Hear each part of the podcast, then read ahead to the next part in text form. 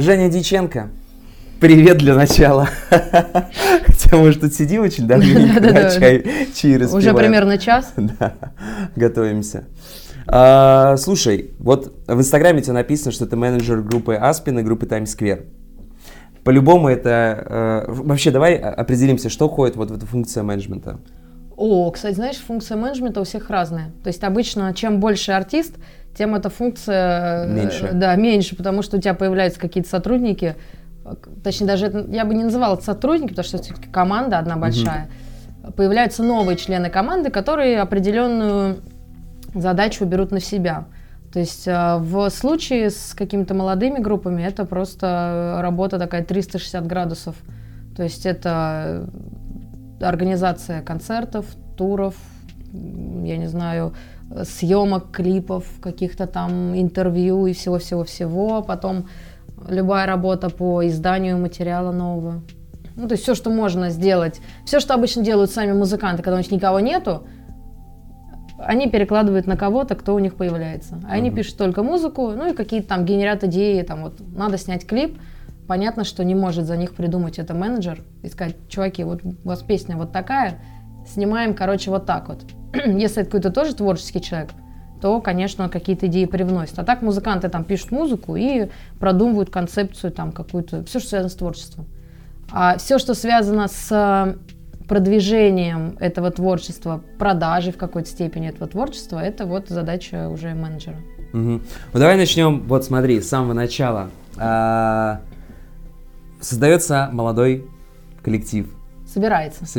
Это же не продюсерский проект, он иногда создается. Да, если создается, там, понятное дело, что уже есть и менеджмент, да, и так далее. Да. Уже, да. Смотри, как я это понимаю. Допустим, сначала нужно определить какую-то цель. Либо вы просто играете, там, периодически репетируете, вместо того, чтобы ходить в кабак, вы просто там прибухиваете на репетиции. Либо у вас есть какие-то вот далеко идущие планы. Ну, наверное, да. Если именно группа создается для того, чтобы... развивать какой-то бренд и каких-то достигать результатов, то да, конечно, надо определиться там с жанром, с направлением каким-то. Ну и вот, и что хотел спросить, на каком этапе должен появиться менеджер группы? Слушай, а есть случаи, когда он в принципе не появляется. Есть группы, где менеджер это вот какой-то из музыкантов, поэтому у кого-то он вообще никогда не появляется, у кого-то он появляется сразу, это там какой-нибудь друг, которому он нравится эта группа, или просто он по приколу, по фану помогает своим друзьям, говорит, ну, я вам буду что-нибудь делать. Поэтому нет такого момента, вот выпустили сингл, все, вам кто-то нужен. В идеале он сразу нужен, чтобы какие-то разруливать организационные вопросы, которые могут возникать, а могут не возникать. Ну, грубо говоря, это как собственно говоря, везде, да, если человек может одновременно заниматься своим пиаром, там, я не знаю, продвигать свою, там, ну, там, продукцию какую-то и так далее. И если он это может делать, то ради бога, если не может, то обращается к специальным людям. Ну да, но просто в какой-то момент возникает ситуация, когда ты уже не можешь и писать музыку, и букировать себе туры, особенно если ты их сам делаешь, как вот в нашем случае все это происходит. И когда ты там пиаром должен заниматься, и рекламой, и съемками, ты должен не только приехать на съемки клипа, переодеться и красиво и сниматься, должен все это забронировать, должен все это продумать, должен там локации, какие-то реквизит, шмотки, просто куча всего, а тебе еще и плясать, петь там надо, это ужас. Ну да. Слушай, ну я вот был у вас на съемках клипа у группы Times Square на песню. И группы Aspen. И группа Aspen, собственно говоря. Да. Охватил все твои, как называется, все твои многочисленные, широко известные коллективы. Ну, слушай, у группы, вот на примере группы Times Square, потому что там гораздо масштабнее все было. Расскажи вообще, коли мы уже заговорили об этом, как вообще проходят съемки клипа? Что нужно там пошагово сделать? Как правило, они проходят очень больно. Это бьет по кошельку, по нервам, по сну и по всему, потому что, ну, первое, это нужно определиться с треком. Вот мы выбрали, условно говоря, какой-то трек, поняли, что надо снимать на него. Ты находишь какого-то режиссера. Как правило, музыканты, кстати, сами знают, кто им нравится, они там смотрят же тоже другие клипы и говорят, вот классный режиссер, давай с ним поработаем. Потом случается созвон, либо встреча с этим человеком, накидываются какие-то идеи, режиссер идет, прописывает концепцию, раскадровку делает, и определяются локации, какие-то действующие лица, есть массовка, нет массовки. И дальше, когда понятно, что нужно для съемок, собственно, берутся в аренду локации, костюмы, реквизит, камера, свет, находятся световики. Как правило, в части случаев, в большинстве случаев, световики, гаферы, вся вот эта история есть у режиссера. Обычно режиссер, он же оператор. Угу. И он же монтирует, и он же красит, как правило. Ну, когда как. Вот. Команда собирается, и, собственно, все это бронируется, покупается там, и проходят съемки. Слушай, скажи, твое мнение, есть вообще актуально сейчас снимать клипы или нет? Давай так, актуально ли снимать такие масштабные клипы, вот как сняли крайний раз вы для группы Times Square? Слушай, ну это не то, чтобы прям масштабный клип. Ну, то есть, а в чем масштабность? Ну, масштабность, слушай, там была массовка. Вы брали, у нас не первый раз была массовка. Вы брали в аренду вот эту всю одежду для ОМОНовцев. Что вы еще там делали? Свет, там специальные люди, там несколько человек представляли. Слушай, так у нас все съемки клипов, город, массовка с костюмами, все там прям все. Эго, массовка, которую мы увозили за город на целый день, снимали там. То есть там у нас везде было на самом деле довольно серьезно.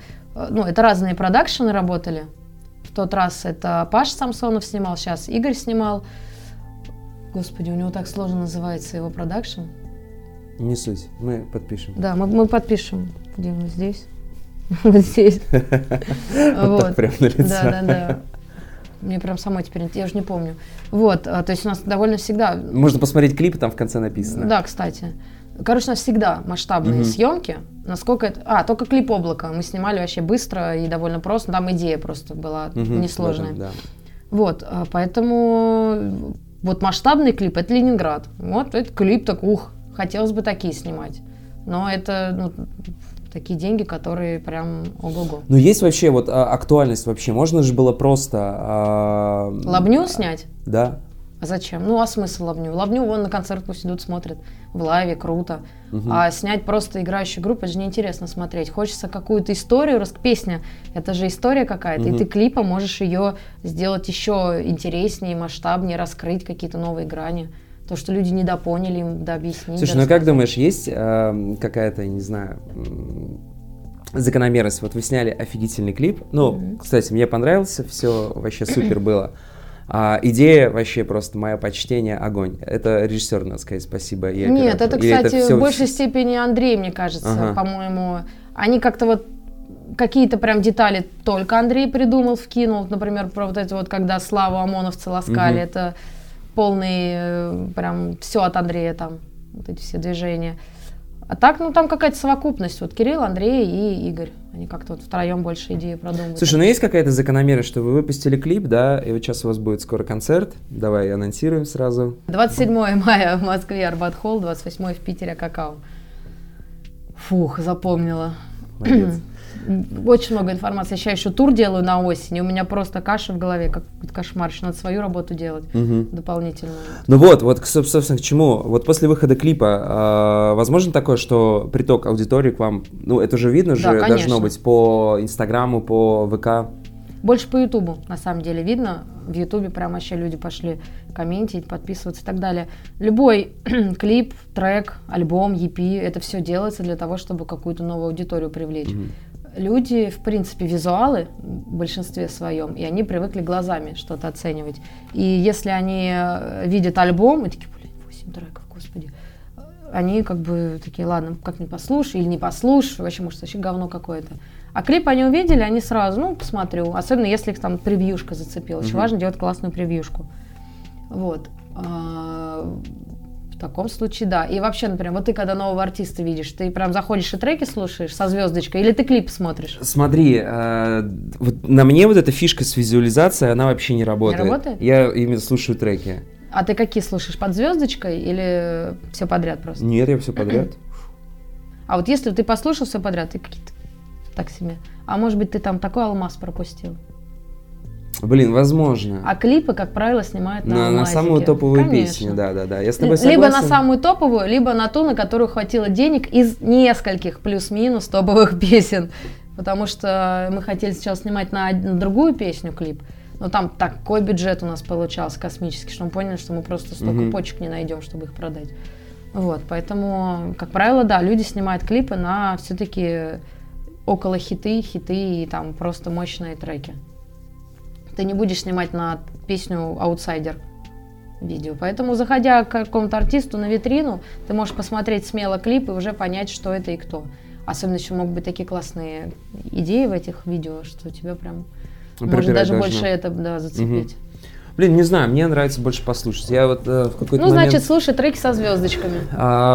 У Виталия на Мерседесио, он что-то перед 2019 или перед 2020 годом делал какой-то опрос по поводу у артистов, какие там клипы вы в этом году зацепили, там что-то вы посмотрели. Я в какой-то момент сделал вывод для себя, а я чуть ни одного клипа-то не смотрел. Я тоже мало смотрю клипов, но когда вот, например, новый артист ко мне приходит и спрашивает, вот, можно ли с вами поработать в контексте рекламы, я первым делом иду, смотрю клипы. Потому что нужно понимать, как он держится в кадре. Как он, там, какая у него какая-то задумка, может быть, была в этом видео. Ну, он же в этом видео и себя показывает, концепцию своей группы в том числе. Ты вряд ли будешь там, играя панк-рок, какую-нибудь там... Хотя нет, панк-рок можно что угодно снимать. Ну, короче, все равно какая-то прослеживается линия, чего вообще, как группа делает. Поэтому как-то вот... Ну, лайвы еще можно посмотреть. Тоже интересно, как. Потому что в лайвах, как правило, все звучат круче. Ну ладно, не все. Но... кто-то хуже, но на рок-сцене, как правило, в лайве более драйвово, прям качи. Ну, смотри, что касаемо группы Aspen и группы Times Square, да, через, собственно, какие группы мы с тобой познакомились. У них всегда есть, если вот группа Aspen отыграла концерт, бац, там через несколько дней там фотографии и обязательно видео, вот это вот минута для Инстаграма. Вот. А у Times Square то же самое. Я, собственно, про Times Square, когда я начал более-менее интересоваться этой группой, чекнул, когда вы выступали с... Скажи мне, как группа называется в стадиуме? Skillet? Да. А вот, вы же там тоже операторов вызывали, чтобы все... А мы там просто снимали клип, да, мы решили, у нас как раз в тот момент вышел новый трек «Соль и пепел», и в этом туре мы его презентовали. И мы позвали All Star TV, и они сняли такой... Это был не живой звук, понятное дело, они просто сняли весь концерт, и из него нарезали такой псевдо-лайв-клип. Блин, ну мне эта тема очень нравится. Да, вот прямо это круто выглядит, радует, я согласна, да. Такие видео тоже классно выглядят, потому что это как раз, как ты видишь атмосферу концерта, видишь, как группа работает, пофигу, что это наложено на студийный звук. Нет, есть люди, которые прям хотят лайв-звук делать, но для этого надо в идеале писать поканально звук, потом его сводить, потом это видео накладывать и так далее. Там такой возможности не было, поэтому мы просто решили снять видео на трек, который вышел буквально вот... Он даже вышел после тура, то есть в туре его играли, а после тура он как раз-таки и вышел 13 мая, вот прям как сейчас помню. Пятница, 13 мая, прикольно было. Или 23, 13, по-моему. Вот, и мы решили, собственно, снять такое видео, и оно тогда, кстати, очень здорово зашло. То есть, когда мы начали его в рекламу пулять, там прям люди очень классно реагировали. Поэтому такие видео тоже круто работают. То, что это есть какая-то магия. Зал большой, люди там на сцене скачут с гитарами, свет вот этот вот классный. Слушай, ну надо отдать должное, что, во-первых, группа Times Square максимально разъебывает на концертах. Знаешь, самое смешное? Когда первые концерты со Skillet были, ну, они там играют, все, а потом выходят в первый день Skillet, и мы такие... Типа, они в свои там 40 с буем лет, они так разносили. Там вот эта барабанщица просто нереально, у которой амплитуда какая-то, вот такая у нее волосы еще, вот эти, которые добавляют. Гитарист, который там вот этот вот, как его зовут, не помню, который помоложе, он, конечно, у сложной партии, он, как правило, там больше стоит. Но басист, гитарист, вторая барабанщица, они просто нереально разносили, и мы такие... Блин. Знаешь, вот к этому вопросу... И к концу уже подкачались, да. Да, хотел фразу договорить, что, во-первых, ребята разносят очень круто на концертах, во-вторых, All Star TV, надо им отдать должное, ребята все-таки дичайшие профессионалы. Ну да, они умеют снимать лайвы, они, собственно, под это и заточены. Да. У тебя появился новый аккаунт, Backstage Agent. Да. Да, да. Расскажи, вообще, зачем ты его завела, для чего ты его ведешь? Да, на самом деле, я пока определяюсь, зачем я его веду. Я просто туда пишу какие-то, на мой взгляд, банальные, простые вещи, которые не все музыканты и не все начинающие менеджеры понимают. Ну, все, что связано с музыкальной вот этой вот индустрией. И в какой-то степени это для своей какой-то прокачки что-то дополнительно делать. То, что я не очень люблю, знаешь, там, вот у тебя вот есть что-то, и ты вот это и делаешь. То есть мне постоянно нужна какая-то эмоциональная встряска, какие-то новые проекты. То есть я очень люблю новых артистов встречать, с ними работать и так далее. Вот. И тут у меня сестра по воле случая прошла какой-то там курс вот этого вот всего, блоги, вся вот эта штука. И говорит, давай попробуем сделать. Ей надо было потренироваться, а мне куда-то надо было выплескивать свою лишнюю энергию, грубо говоря. И, собственно, вот так это и получилось. Хочется, конечно, чуть больше стабильности в плане ведения постов, контента. Да-да-да. То, что, типа, знаешь, начали за здравие, потом немножко подутихло. Но, наверное, это связано с тем, что когда я думаю, о чем написать, у меня ощущение, что, блин, ну это настолько все просто, как про это вообще, зачем писать, это же очевидно. И тут у меня такое случается. Наверное. Слушай, я с тобой согласен, знаешь, вроде бы есть какие-то банальные вещи, вот когда появляется какой-нибудь бэнд, да, новый, и вот они думают, вот как нам стать. Знаешь, вот мы когда с тобой разговаривали, мне очень твоя одна мысль понравилась, собственно, я с ней согласен, и эту мысль постоянно, когда меня кто-то что-то спрашивает по этому поводу, я ее пытаюсь внести.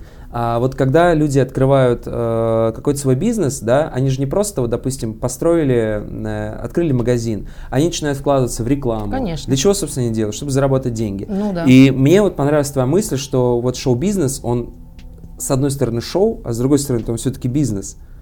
Ну, конечно. И все заточено должно быть под то, чтобы зарабатывать деньги. Конечно. И это, на мой взгляд, конечно. Логично. В первую очередь должно быть заточено на то, чтобы проект хотя бы самоокупался, а в перспективе и зарабатывал деньги. Да. Иначе зачем? Ну, то есть... Не, ну есть же у многих, что это типа зашквар, что нет, вот что-то продались. Слушай, это уже... ну это глупость какая-то, слушай. А почему кто-то считает, что печь хлеб и на этом зарабатывать это не зашквар? Всем же кушать хочется, всех надо кормить. Раздавайте хлеб. Да, ну... И музыка такая же вещь, ты на нее тратишь на запись, на сведение, на мастеринг, ты тратишь на эти клипы, ты тратишь на концерты, ну то есть на все. Ну как бы, а зачем тогда? Здорово, конечно, нести свое творчество в массы, но для этого надо быть уже долларовым миллионером, чтобы просто альтруистически писать песни, всем их бесплатно раздавать, делать бесплатные концерты, приходите, кто хотите, мы всех вас ждем, и майки вот вам всем дарим, диски и так далее. Но все-таки это история, что музыкантам тоже хочется кушать, хочется жить в нормальных условиях, хочется одеваться, ездить куда-то отдыхать. Это, ну, извините, такая профессия. Сложная и часто не очень прибыльная. Это еще, знаешь, меня раздражает. Когда люди говорят, вот, музыканты зажрались, они продали концерт, типа, 1000 человек по 1000 рублей купили билеты. Сколько это денег они заработали? И ты думаешь, чувак, ты просто умножил 1000 на 1000, получил вот такую сумму денег, но ты забыл, что аренда клуба, проценты билетникам за вывод денег, потом налоги с этой суммы, все платят налоги. Ты же платишь налоги? Я плачу налоги. Со всей прибыли мы платим налоги. Потом ты платишь за свет, за звук, ты платишь световику, звукачу, ты платишь своему техническому персоналу, ты платишь клубу за то, что ты продаешь у них мерч даже. То есть ты платишь за все. И когда ты все это заплатил, у тебя осталось вот столько денег, и ты их, собственно, там куда-то там либо вложил, либо поделил. Для меня, на самом деле, стало такой новостью, когда мне сказалось, что клуб еще берет процент за мерч. Конечно. Я так удивился. Нет, бывают, конечно, клубы, которые, пофигу, ну и такие маленькие, как правило. Или за место ты платишь, да, бывает. Ты платишь просто 10% с продажи своего личного мерча, на который ты уже потратил деньги, и ты все равно его платишь. Но это нормальная практика, так, собственно, всегда было, есть и будет. Это, ну... Ну, а вообще, ты можешь сказать, есть какой-то отклик вот с этого твоего нового аккаунта? Ну да, там какие-то люди пишут, просят с ними поработать, какие-то советы просят и так далее. Да, есть определенный, то есть, учитывая те трудозатраты, что в него вложены, отклик прям... Мое почтение. Ништяк, да, мое почтение. Ну и давай, коль же мы об этом заговорили, топ советов. Давай все тайны рассказывать не будем молодым перспективным командам. Давай мы сейчас. А что это мы тайны не будем? Это же самое интересное. Ну давай тайны. Смотри, давай не будем говорить о материале. По-моему, это понятно, ну, что да. У тебя должен быть хороший материал. Да, если материал плохой, то смысла мало будет. Но знаешь, в чем проблема? Каждый музыкант считает, что его материал гениален. Ну, это по-любому, да, да. И тут уже надо ориентироваться не на свое, я считаю, а все-таки на отклик аудитории. Если люди вообще на это не реагируют, либо реагируют типа... то, ребята, что-то надо с этим делать. Вот и все. А так, да, какие могут быть советы? Вот вы написали материал, максимально продвиньте его на витринах. Договоритесь о промо, не надо пулять трек, типа через... Все, мы его записали в пятницу релиз, в среду, во вторник. Нужно там за месяц найти, во-первых, лейбл, с которым вы будете работать. Договориться с ними о том, что у вас там вот есть такой-то релиз, вам хотелось бы получить промо, вы его отправляете на витрины, вам дают какой-то... Эти витрины промо, то есть баннеры, какие-то плейлисты, места на витрине хорошие и так далее. Потом вы выпускаете трек, обязательно делайте рекламу. То есть смысла выпустить трек и никак его не продвигать, ну, очень мало. Потому что услышат его твои мама, папа, два друга и собака соседа, например, если ты громко включишь. А чтобы его услышали люди и был все-таки хотя бы какой-то шанс, что за это зацепится, нужно уже рекламироваться. Угу. Это самый главный секрет, мне кажется. Если ты хочешь, чтобы группа твоя зарабатывала, тебе нужно вкладывать в нее деньги. Если ты не будешь в нее вкладывать деньги, ну, надо настолько прям крутой хит написать, чтобы он может разлететься. Можно вложить 1000 рублей, и у тебя все разлетелось, если ты написал такой хитяра, что все просто офигели. Слушай, ты сказала по поводу лейблов. Смотри, есть такое поверье в российской рок-музыке, что так. Практически никакие, наши топовые команды, которые вот у нас есть на отечественном небосклоне, рок-команды, не сотрудничают с лейблами. Правда это или нет? Ну, я же не знаю, про какие ты говоришь команды. Ну, давай вспомним какой-нибудь топ. Вот самый там, я не знаю, Наив, Тараканы, Луна. Я, кстати, не знаю, за Наив, Тараканы, по-моему, на Союзе издаются. Просто, да, есть артисты, которые работают до сих пор через лейбы, и это нормально. А есть артисты, которые чуть больше инициативу берут в свои руки, чуть больше прохаваны в том, как это все работает, и они просто подписали прямые контракты с агрегаторами, которые работают с магазинами, и убрали лишнее звено из своей цепочки в виде лейбла. Угу. Потому что глобально лейбл — это...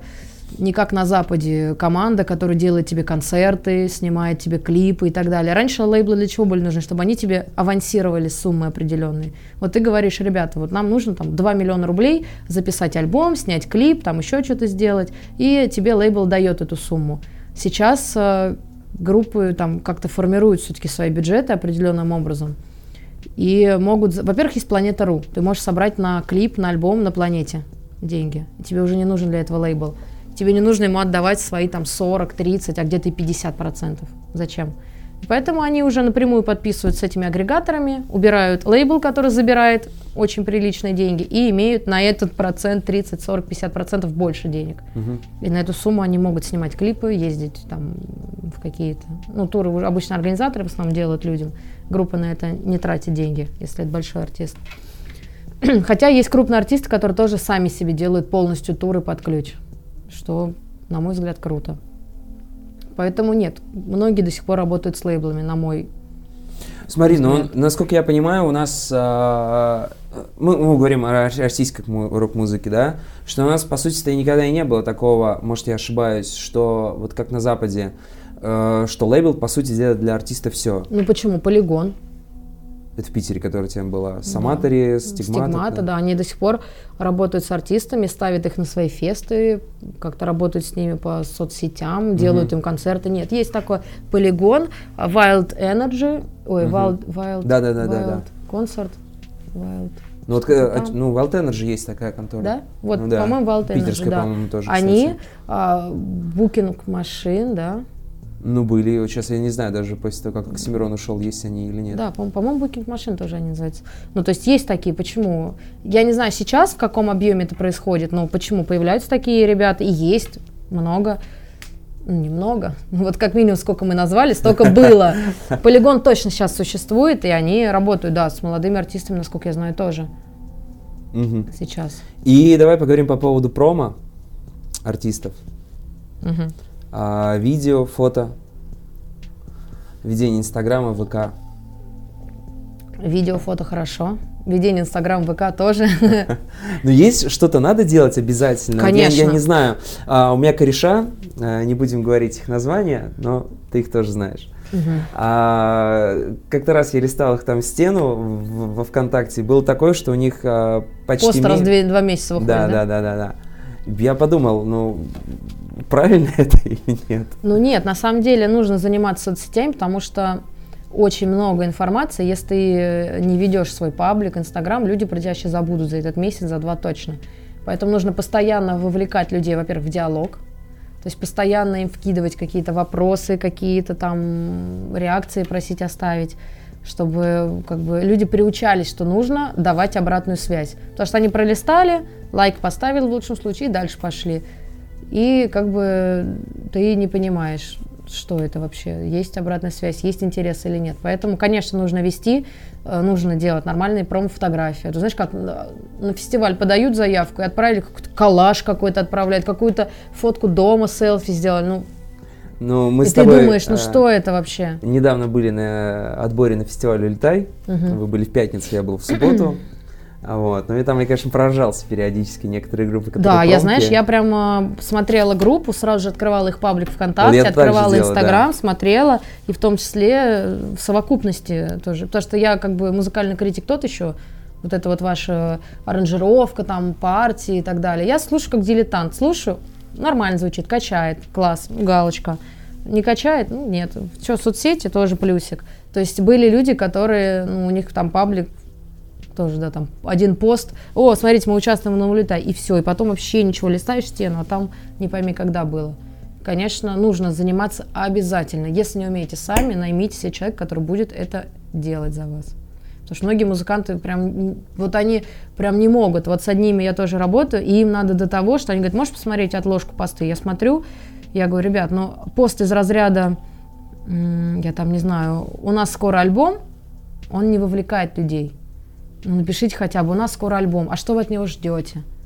А каким он, на ваш взгляд, будет? А ждете ли вы? Ну, хоть какой-то, вот, чтобы люди хоть как-то могли понять, что им надо оставить вашу обратную связь. Люди не понимают этого. К этому нужно приучаться. Нужно прям сначала прям заняться и пробовать разное, писать какие-то рубрики, продумать. Постоянно экспериментировать, смотреть, что вообще заходит. И потом уже будет дело проще. А еще лучше взять паблик какого-то артиста, какого ты, собственно, знаешь, и копировать, и посмотреть, что... Ну, зачем копировать? Меняют только название свое, да? И треки прикреплять другие с фотками. Нет, просто посмотреть, что они делают. Не обязательно одного. Изучить там 10-15. Посмотреть, что они постят. И уже поймешь. Также с релизами. Кто-то, например, там пишет, у нас скоро новый трек. И все на этом. Можно же очень по-разному прогревать людей к релизу. Показывать им какие-то видеотизеры, какие-то снимать там, видосы, как ты поешь этот трек, как-то еще. Ну, то есть очень много механизмов для вовлечения аудитории. Но этим многие не пользуются. Выпустили трек, и потом говорят, что как-то не заходит. Почему на концерт пришло 10 человек, и все наши друзья? Да. Или тоже говорят, там, вот нам надо концерт отрекламировать. Я там задаю вопросы, а что у вас там по сборам и так далее? Ну, было 50 человек. Я говорю, окей, сколько из них было друзей, мам, пап? 45. То есть я говорю, сколько было фанатов ваших? Ну, вот 5 человек, которых мы не знаем в лицо. И ты понимаешь, ну, блин. И говорят, мы хотим в этот раз собрать 150. А как ты соберешь 150? Я говорю, а что было? Вот вы выпустите после того концерта, что вы делали? Мы написали песню. Так, окей, что вы делали с этой песней? Ну, мы ее написали. Так, а какие-то промо-активности? Не, мы ничего не делали, мы просто написали, песня хорошая, вот мы бы теперь хотели 150 собрать. Слушай, ну, то бишь, пиар-реклама — это все-таки не стопроцентная залог того, что ты Конечно. Будешь собирать, что будет PR прослушивание. И реклама – это исключительно возможность дать какому-то материалу большой трафик. Угу. То есть вот без этого его послушают вот столько людей, а с этим вот, в зависимости от бюджета. Чем бюджет больше, тем, соответственно, размах тоже шире. И все. А там уже зацепит это, не зацепит, зависит от того, насколько будет этот контент откликаться аудитории, насколько вообще в данный момент именно это им нужно. Все. Блин, господа, слушайте, обращайтесь к Жене. На самом деле, мы с Times Square, когда начинали разговор, вообще ты долго с ними уже работаешь? Ой, ужас, как не живут, мне кажется, иногда. Мы с ним познакомились на «Голосе», куда мы с Нуки пошли. Угу. И, собственно, получилось так. Вообще, я его видела еще на кастингах, когда мы приходили, или на репетициях, я уже не помню. Кастинг уже прошел в этом Останкино, потом мы пришли на прогоны слепых, и Кирилл там сидел с гитарой. Вот, я смотрю, что лицо знакомое, где-то видел, думаю, ну ладно. А потом получилось так, что Кирилл с Дашей в одну команду попали, и, собственно, там уже он... так они в одно время и выступали? Когда да, они у Лепса были вдвоем. А-а-а. Вот. Слушай, я даже не знал. То есть сколько, лет 5? Ага. 6-й год. Ну, по сути, практически с самого... Не, ты что. До этого я вообще с группой была знакома. Меня как-то мой друг позвал пофоткать концерт, когда он еще другой вокалист был, другая музыка вообще была такая, знаешь, прям сопли с сахаром, такая попса-попсой, такая в роке. Вот, Андрей еще сидел за клавишами на тот момент. Вот такая у него гроб какой-то огромный был, и он за ними сидел. Вот, вообще все другие музыканты были, другая музыка. И меня вот друг позвал их пофоткать. Потом они же меня позвали на метро он стейдж их пофоткать. А потом что-то мы с ним как-то больше не виделись, и вот увиделись уже на «Голосе». То есть там длинность... Ну вот, по сути, новая история группы, да, вот началась вот в тот момент примерно, когда мы познакомились. Потому что другой материал появился. Кирилл вот только-только начал, я так поняла, там петь. И пошла другая работа. Слушай, в самом начале хотел тебя об этом спросить. Опять-таки, ты мне это рассказывала. Не знаю, из наших разговоров во время тура можно было целый отдельный подкаст вот такой вот собрать. Все, я у тебя спрашивал, все, что мне было интересно, получал какие-то ответы. Как ты вообще пришла вот в это все, в менеджмент? Ну, сначала мне просто понравилась музыка, вот такая, рок-музыка. Это сейчас с детства начинаешь, в 10 лет мне понравилась рок-музыка. Нет, кстати, я все детство занималась спортом, мне было вообще на все пофиг, мне ничего не было неинтересно, кроме вот тренировок. Потом лет в 15-14 мне там понравилась эта музыка, этот жанр, и как-то я стала там на форумах зависать, знакомиться с фан-клубами разными, с ними ходить на концерты, и потом появилась одна группа. Ее уже давно нет, поэтому смысла даже называть нет. И что-то они мне так понравились, такие прикольные были, я думаю, да я помогу. То есть мне было лет 15. И что-то я им там помогала, сделала тур первый в 15 лет, там городов на 5, на 6, там даже сборы какие-то были. И, собственно, как-то вот так вот. Потом с этой группой все закончилось, то, что они что-то решили разбежаться, у них там какие-то были внутренние не очень хорошие отношения. И потом в какой-то момент я ни с кем не работала из музыкантов, мне стало скучно, я решила вот Даше Ставрович с ее сольником помочь. На тот момент я закончила универ по направлению пиара и говорю, все, огонь, давай заниматься твоим пиаром. И, собственно, как-то дальше пошло-поехало. Вот, короче, группа-то сдохла, на тот момент я универ закончила, и мне стало скучно, потому что я пока так что-то... Ой, у меня была, я помню, работа, я только-только начинала заниматься всяким контентом, вот этой историей. Я, работала с какими-то чуваками, которые брали на ведение Инстаграмы. Надо было придумывать картинки, посты писать. Господи, как это было ужасно. У меня было там, 10 проектов в месяц. Это много. И тебе нужно было каждый проект с нуля, как правило, начинать. И как это выглядит? Тебе говорят, надо написать сразу 60 постов, прям запостить в один день, чтобы он не выглядел пустым, а потом делай по 2 поста в день. Ты думаешь, блин, 2 поста в день, и ты умножаешь 2 поста в день, это 60 средняя и 60 на старт, то есть тебе надо 120 постов написать примерно там за 2-3 дня, и у тебя 10 проектов, и ты думаешь, блин, как много, какой ужас. У меня был уролог, То есть все эти письки, жопки, какие-то штуки, Инстаграм. Вообще надо придумать так, чтобы это не забанили. Потом у меня была здоровая еда. Я и здоровая еда. Ну, блин, алло. И тебе не говорят, тебе не дают никакой контент, тебе говорят, вот проект, пожалуйста, пиши. Какой-то у меня был коуч, и я там писала эти посты про саморазвитие, какую-то еще чушь. Вот к слову о том, когда читают многие люди посты не какого-то конкретного человека, а вот просто о чем-то. Как правило, сидят какие-то девки и что-то сочиняют, о чем у меня вообще, как правило, ну, конечно, я читала какую-то литературу, готовилась, там, гуглила, открывала, где-то про Кату кто-то говорил, ну вы что вообще? Что-то у меня там какой-то был салон волос. Ну, короче, ужас. И знаешь, что самое ужасное было? За это платили 2000 за месяц. За один Инстаграм. И я когда так вот 2 месяца поработала, я подумала, какой-то я занимаюсь, по-моему, фигней. Что-то я какие-то урологи, какие-то волосы. Думаю, не, вообще полный отстой. И в этот момент у Даши Ставрович, у нее как раз был сольник уже. И она с кем-то работала, и с этими людьми она разошлась, которые ей занимались. И я говорю, давай я тебе помогу, там по пиару что-нибудь поделаем. И вот как раз я ей предложила, давай на голос ходим, давай там какие-то интервьюшки и так далее. И что-то как-то дело закрутилось. И вот, собственно, началась новая глава после вон той вон зачахшей группы, которые и урологов. Началась вот эта вот, на мой взгляд, более успешная такая ступень, где хоть какая-то работа действительно прям появилась. Интересная. И, надеюсь, перспективная. Уверена, перспективная. Да, это правильная поправка. Смотри, весь свой диалог я начинаю со слова «смотри». Надо заменить какое-то «гляди». Извольте послушать. Сударыня, извольте послушать мое следующее суждение. Ну, в общем, во время самоизоляции что делал?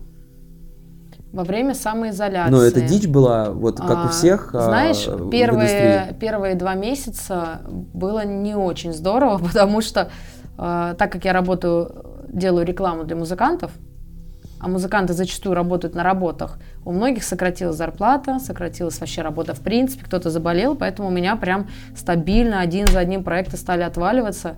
И я такая понимаю, что у тебя там было вот столько, а стало в половину, в лучшем случае, меньше. И я первые 2 месяца отдыхала, играла в PlayStation, что-нибудь там, разобрала балкон. У меня был ужасно заваленный балкон. Ну, прям просто это склад был, просто что-то. Я весь его выкинула все оттуда, постелила коверчик такой красивенький, купила шкаф туда, собрала его лично вот этими ручками, сложила туда всякое. Вот это мне застелила, шторку повесила. У меня теперь классный балкон. Вот, потом я уехала на дачу и с мая по начало сентября прекрасно проводила время. Потом, конечно, работа стала восстанавливаться, там, к июню, там, типа того, там, начало более-менее. Но поначалу было прям не весело. Очень.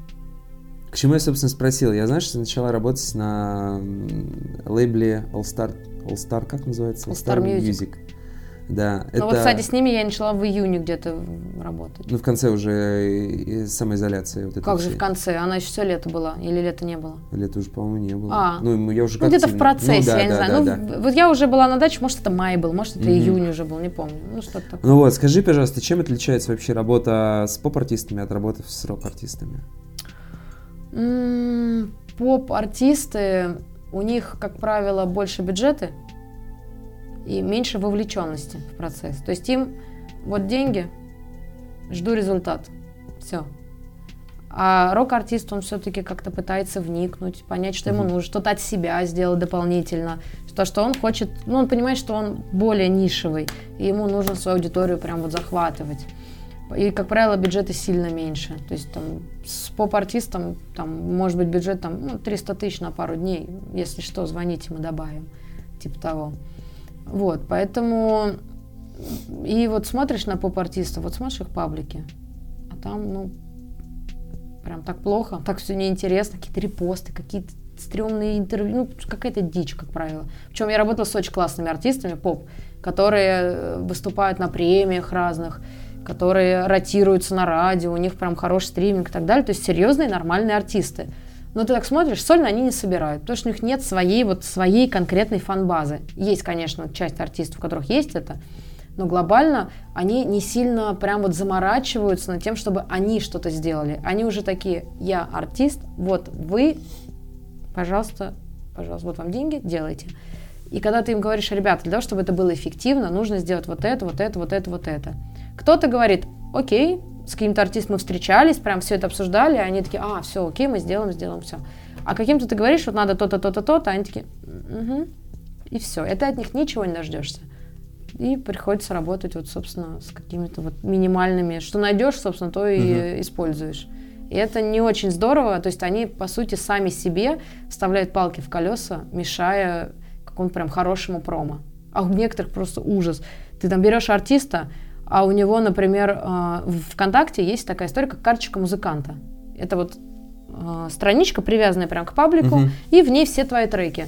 И ты смотришь на артиста, а у него 5 карточек, потому что он по-разному пишет название своей группы. Одни его вот так написали, эти вот так, эти русскими буквами, эти русскими со какой-то галочкой, эти русские с каким-то стрелочкой. То есть и ты смотришь, у него 5 карточек, и треки в разные вот так вот раскидываются.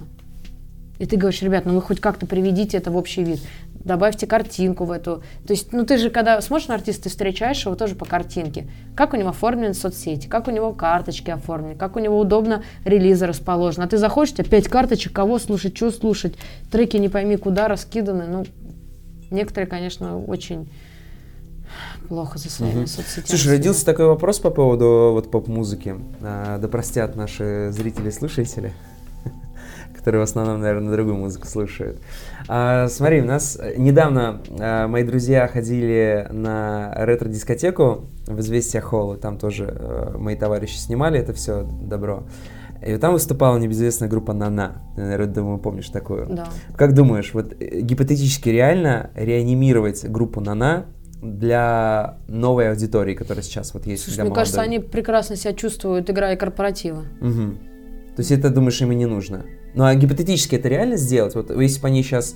Ну, если они будут контент делать, который соответствует действительности нынешней, то почему нет? Любой артист может там добиться какого-то результата, если он будет понимать, что ему и как делать.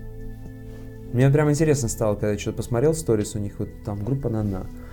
Блин, а смогут они сейчас... Все циклично, сейчас вот эти нотки Советского Союза и вот этого постсовкового времени, мне кажется, в принципе, работает.